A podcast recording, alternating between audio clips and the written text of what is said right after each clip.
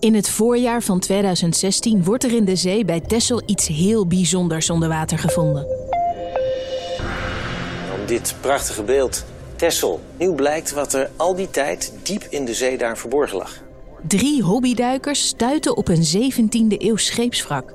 En niet zomaar één. We hadden al wel vrij gauw door dat het schip vrij compleet was. Het wrak blijkt een unieke lading te hebben. Parels, gouden knopen, kandelaars, zilverwerk. Journalist en filmmaker Arnold van Brugge volgt de ontwikkelingen rondom het schip al jaren op de voet. Het is een soort onderzees Pompeii. Dichter bij de 17e eeuw kom je niet.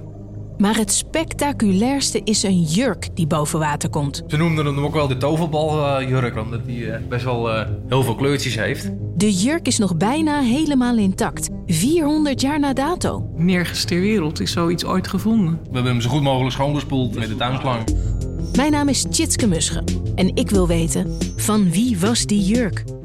Het is een vraag die direct in 2016 al bij veel mensen het hoofd op hol doet slaan. Je moet ook echt aan royalty denken in dit verband. Of was ze bijvoorbeeld van de handelaar? De Spanjaarden gebruiken haar als spion. Dat pleit er juist voor dat het van een theatergezelschap is. Samen met Arnold ga ik op onderzoek uit. Hoi.